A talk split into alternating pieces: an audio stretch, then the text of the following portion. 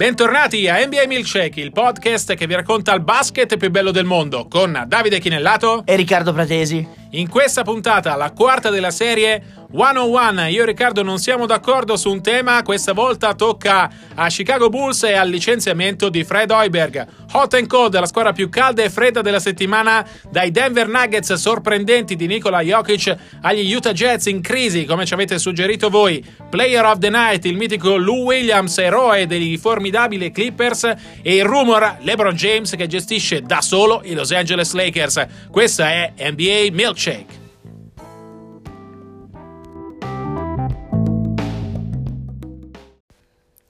Questa è 101. Io e Riccardo non siamo d'accordo su un tema. Riccardo, questa settimana è la posizione di Fred Hoiberg, ex ormai, coach dei Chicago Bulls.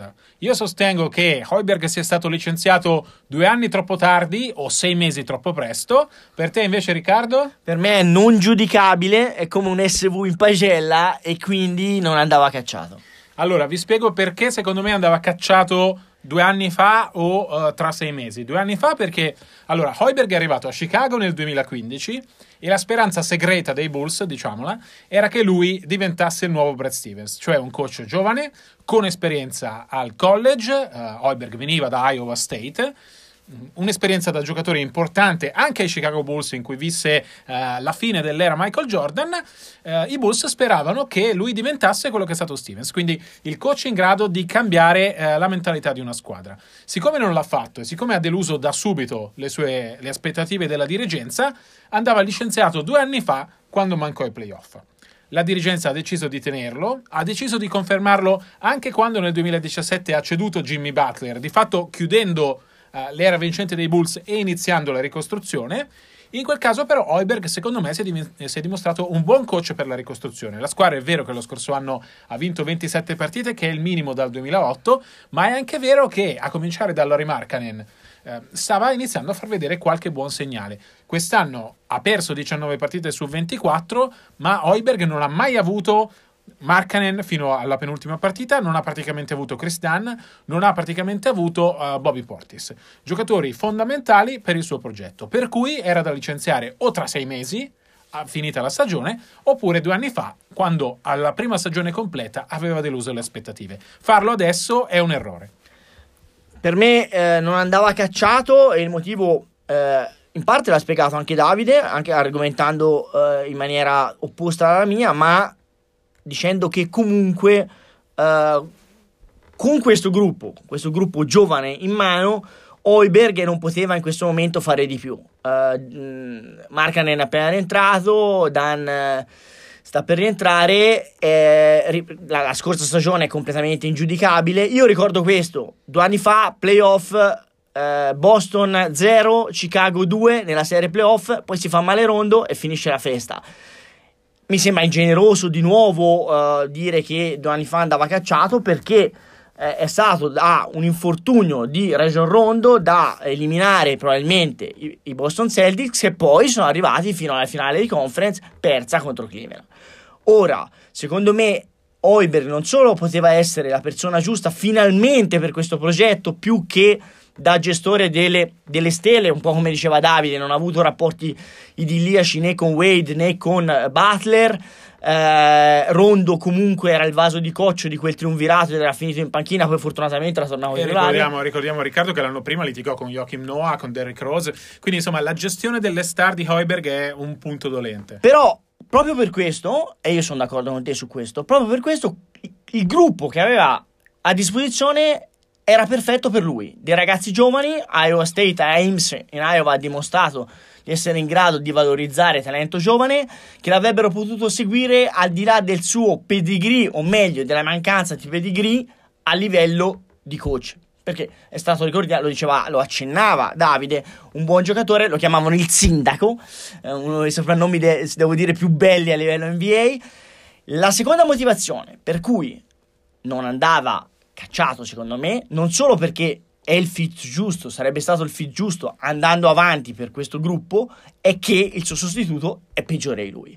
Hanno preso un, io avrei capito che fosse stato cacciato per un, un grosso calibro, un nome importante che poteva fare eh, dare una svolta sia a livello di immagine che a livello di eh, coaching. Certo, se mi cacci Bo- Hoiberg per prendere Jim Boylan, eh, allora siamo punto da capo, un onesto mestierante, neanche tanto onesto, perché tanto per riparlare di Region Rondo è quello a cui Rondo tirò eh, l'asciugamano L'asciugamano. contro e a Rondo si possono dire imputare 12.000 difetti, ma non quello di conoscere il basket. Se Rondo arriva a non rispettare un assistente allenatore così tanto perché non lo ritiene all'altezza del suo ruolo, io fossi un tifoso dei Bulls mi preoccuperei.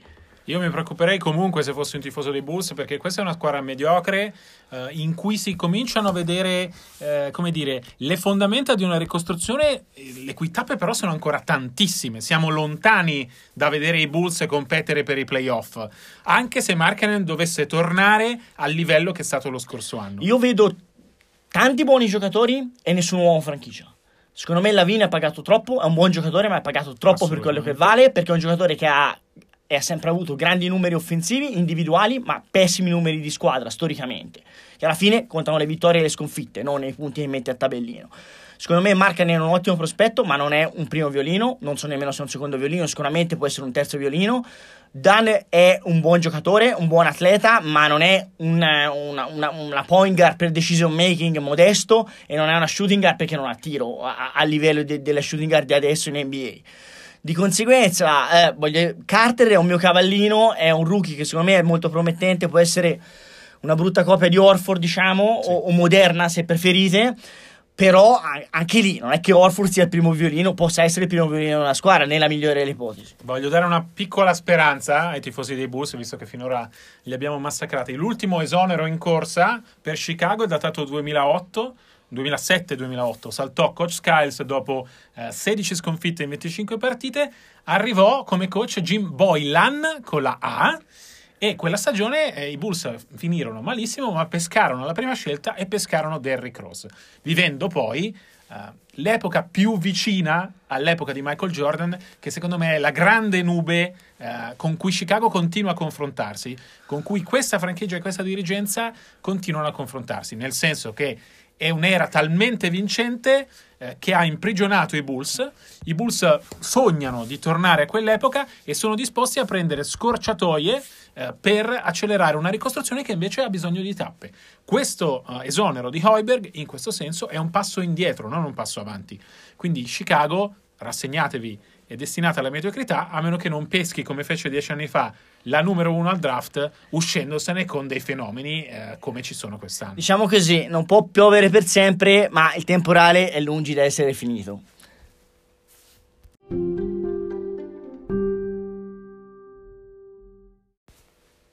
Questa è Hot and Cold, le squadre più calde e fredde della settimana. La squadra più calda, Riccardo, i Denver Nuggets, reduci da una vittoria importantissima a Toronto, 106 a 103, che conferma il loro primato nella Western Conference eh, con 16 vinte e 7 perse e soprattutto li conferma come squadra più in forma eh, del momento. Striscia aperta di 6 vittorie consecutive, un team che eh, si tende a sottovalutare. Un team in cui c'è un fenomeno come Nikola Jokic che a Toronto ha fatto la differenza con una tripla doppia importante da 23 punti, 11 rimbalzi e 15 assist e lo ricordo parliamo di un centro ma una squadra che è molto più del solo Jokic, c'è un gruppo ed è questo che sta facendo la differenza. Una squadra profonda con un buon quintetto titolare che ricordiamo riesce a fare a meno uh, di Will Barton e che a Toronto ha perso Gary Harris infortunato. Una squadra con una panchina senza grandi nomi ma con giocatori che stanno rendendo. Mason Plumley, eh, lodato dallo stesso Jokic come il giocatore più sottovalutato dell'intera NBA.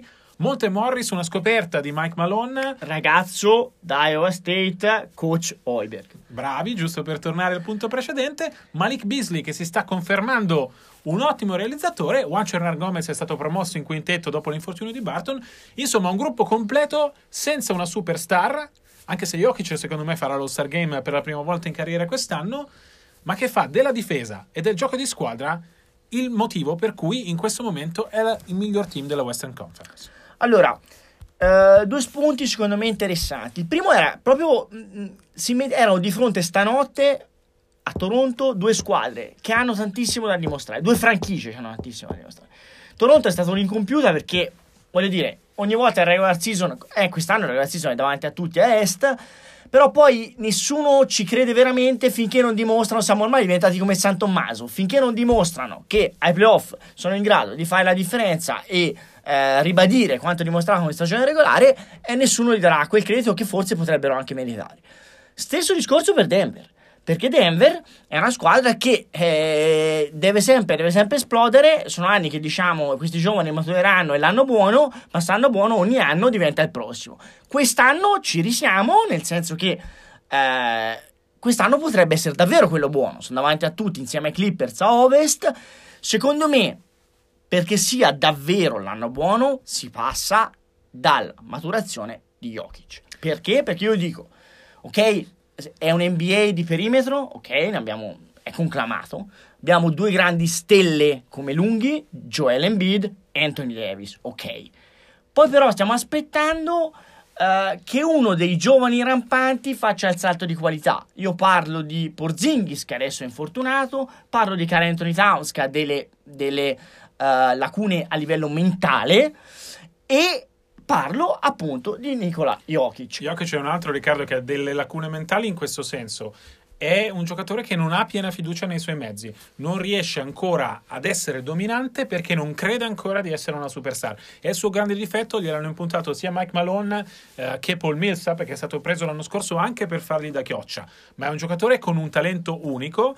Io nei ranking pre-stagione l'ho dato come miglior under 23 in NBA perché è un centro capace di fare 15 assist a partita e lui detiene con altri il record di assist stagionali a 17. Un giocatore così non non c'è in giro. Un centro che riesca a passare in questo modo il pallone non c'è in giro. Ha dei difetti mentali, appunto. Eh, non dimentichiamo che in una partita prese un tiro solo.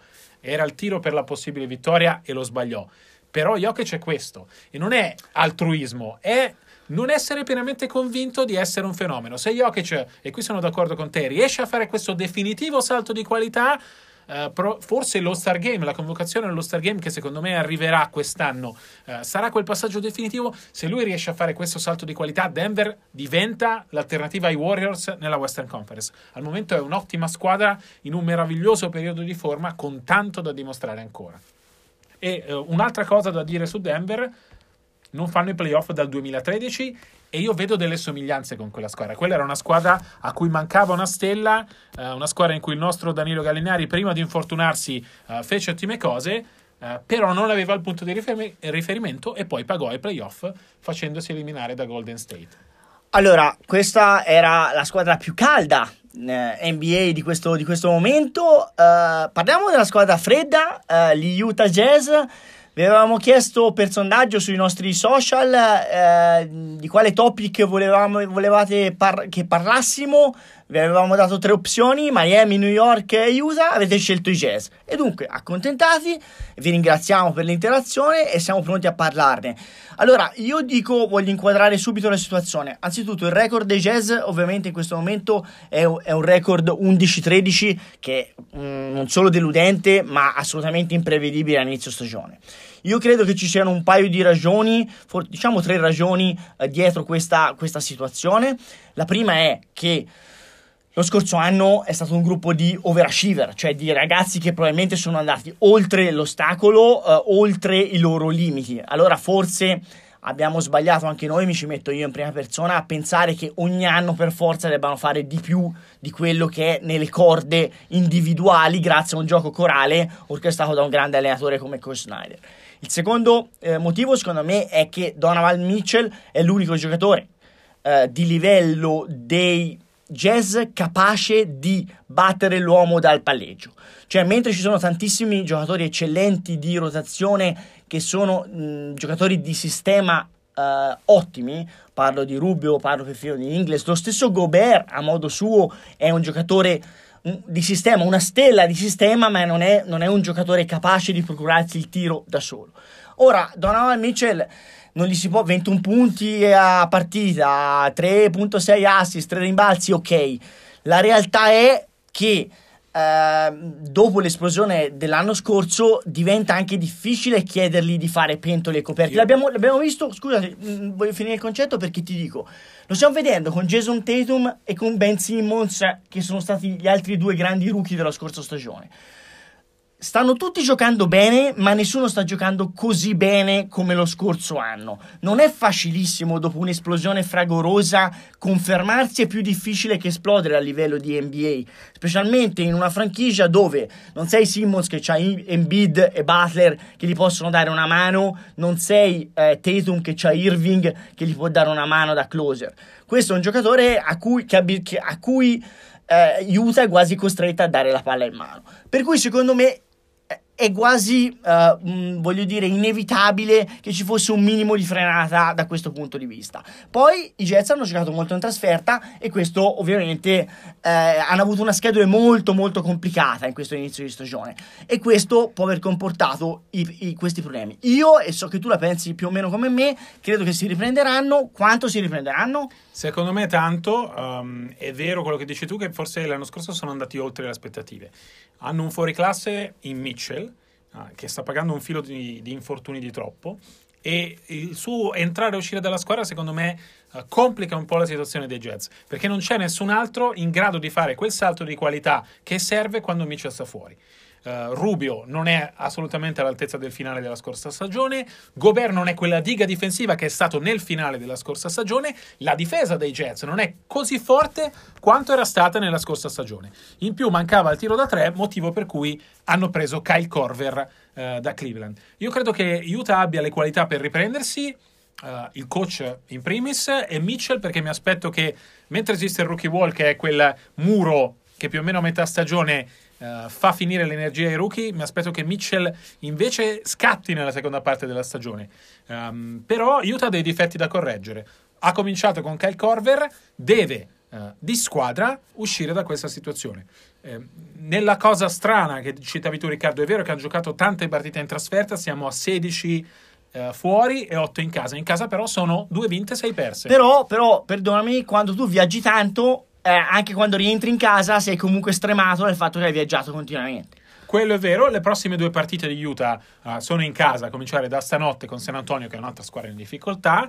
Uh, vediamo se Utah riesce ad uscirne. Tra l'altro è un calendario un po' complicato, Riccardo, perché uh, hanno in casa San Antonio e Houston, poi hanno altre due trasferte a San Antonio e Oklahoma City, di nuovo in casa con Miami, altre due trasferte, compresa una a Houston, poi in casa arriva Golden State e poi Portland. Quindi più o meno fino a Natale il calendario dei Jets è sempre complicato. Devono stare attenti perché una squadra che perde troppo eh, poi si deprime.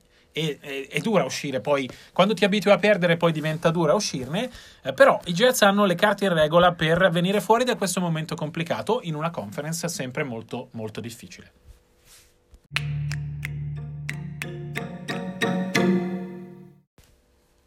Questo è il giocatore della notte, chi può essere se non Sweet Lou, Lou Williams, ancora una volta uomo decisivo per i Los Angeles Clippers che hanno vinto Riccardo 129 a 126 a New Orleans, canestro della vittoria made in Sweet Lou, nonostante i 27 punti di Tobias Harris, i 24 del nostro Danilo Gallinari che continua a giocare il suo miglior basket di sempre, a decidere è ancora lui, 20 punti dalla panchina col canestro decisivo. Quanta differenza fa Lou Williams nei Clippers?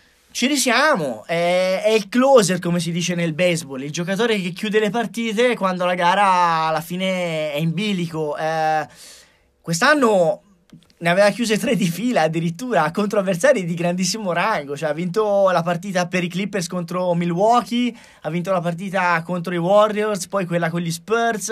E adesso ci risiamo, ha sbancato New Orleans stanotte, la Big Easy è un giocatore particolare lui Williams, un po' vintage se vuoi, cioè non è un giocatore che è amato particolarmente dalle statistiche avanzate, però eh, c'è una statistica che muove, che non sarà avanzata ma è suprema, le vittorie eh, di squadra.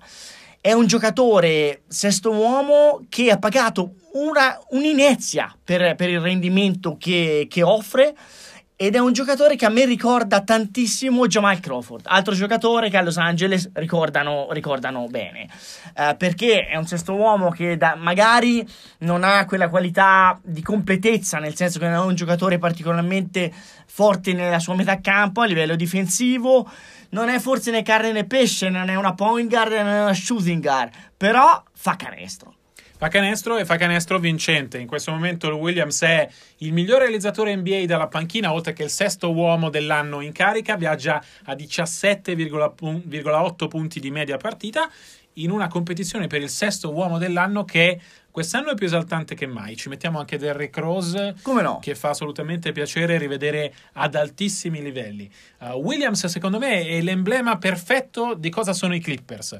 Una squadra a cui manca la superstar, anche se Tobias Harris ha vinto il premio di miglior giocatore del mese della Western Conference, un gruppo coeso eh, con diversi giocatori che possono fare la differenza. Tra tutti questi, Lou Williams è quello a cui personalmente del gruppo Clippers affiderei la palla per l'ultimo tiro. Magari me ne sbaglia uh, due, ma me ne mette uh, più di qualcuno come sta già dimostrando in questa stagione. E come quella scorsa, dove aveva sfiorato lo Star Game, vediamo se sarà l'anno buono. Io dico che se fa, siamo avanti con questo record, qualcuno allo Star Game ci dovrà andare. I candidati non possono essere che tre: Williams, Harris e il nostro Gallinari. Vediamo che succede. Chiudo con una postilla. Rivers, Doc Rivers ha vinto di, il premio di Coach of the Year l'anno con no names quando Orlando non aveva una squadra di grandissimi nomi. Chissà se. Intanto ha vinto il premio di Coach of the Month perché i suoi Clippers hanno chiuso il primo mese e mezzo di stagione, ma la NBA ha dato il premio uh, l'altro giorno, hanno chiuso con il miglior record della Western Conference e hanno vinto uh, 10 delle ultime 12 partite. Una squadra che fa davvero sul serio.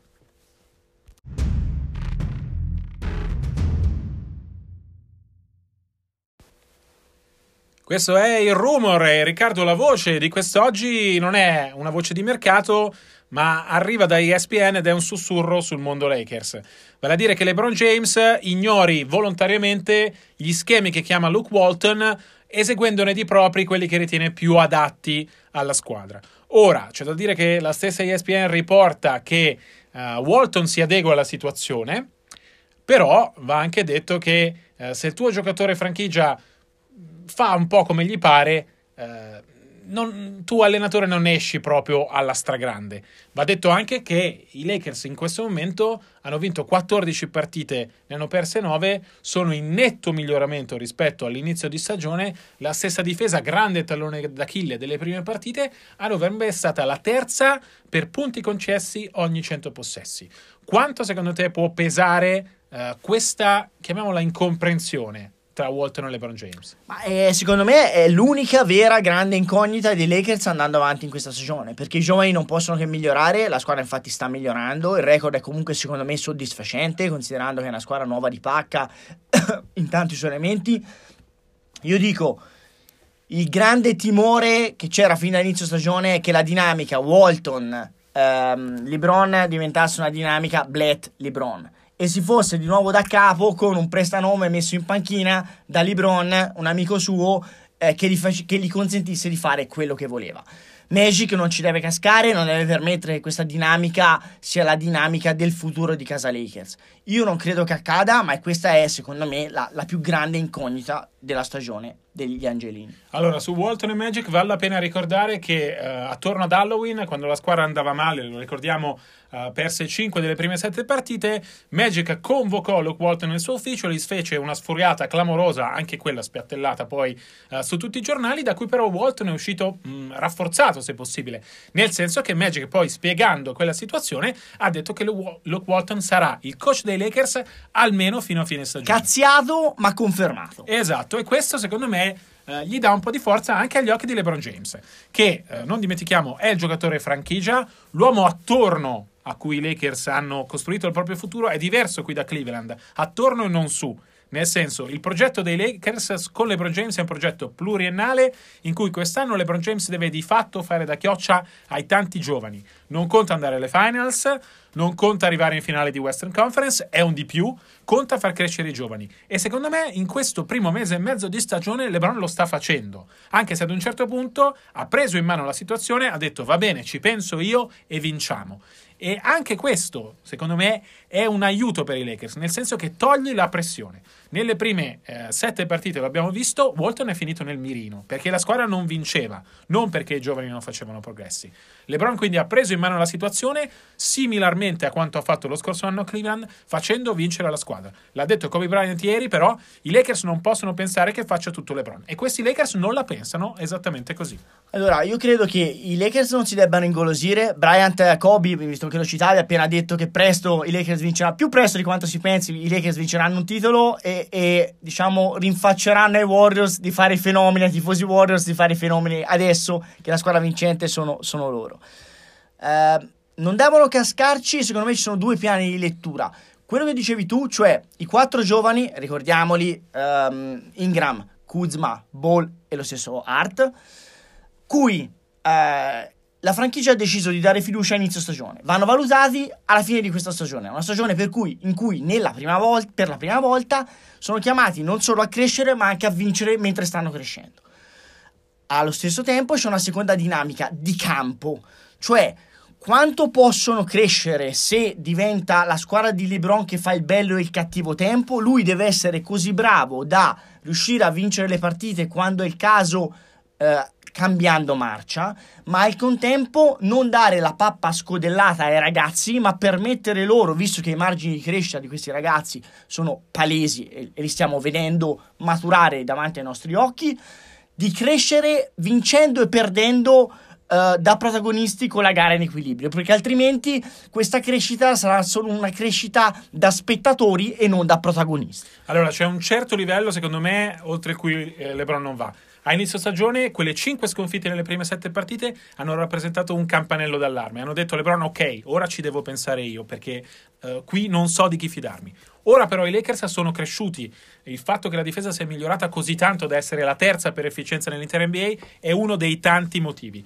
Uh, nelle ultime partite io ho visto un LeBron che si fa un filo da parte um, il fatto che non abbia giocato l'ultimo quarto contro Phoenix, insomma, non è più lui l'unico a fare la differenza. Ne stanno uscendo bene Kuzma e Ingram. Su Ball continua ad avere qualche dubbio. E Art, secondo me, dei quattro è quello un po' più in flessione. Ricordiamoci che ri- presto, probabilmente prima di Natale, rientrerà Rondo, che è un giocatore che può essere utile a Ball come mentore se non diventa una sua ombra e non diventa un peso opprimente sull'ex prodotto, prodotto da UCLA e comunque può essere un giocatore che ha dimostrato sia nella sua esperienza a Chicago, ricorda- ricordavamo prima le vicissitudini di Butler Wade, lui si era schierato in quello spogliatoio con i ragazzi giovani, eh, anche scorso, la scorsa stagione aveva dimostrato un feeling con i ragazzi, io credo che possa essere lui il trade union non tanto su, no, e non solo sul campo, ma tra la personalità eh, in spogliatoio debordante di King James e i ragazzi che sono la meglio gioventù Lakers la garanzia di un futuro vincente a lungo termine. E non è un caso, secondo me, che Rondo, anziché starsene a casa in panciolle a vedere la TV, sia eh, a bordo campo con la giacca e il completo, con la lavagnetta in mano, ad aiutare Luke Walton a spiegare ai giovani come si vince.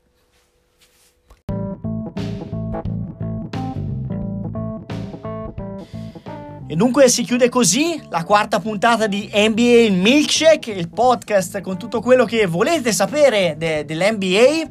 Vi ricordiamo i nostri profili Twitter, at di Chinellato, at rprat75. Buona NBA alla prossima settimana.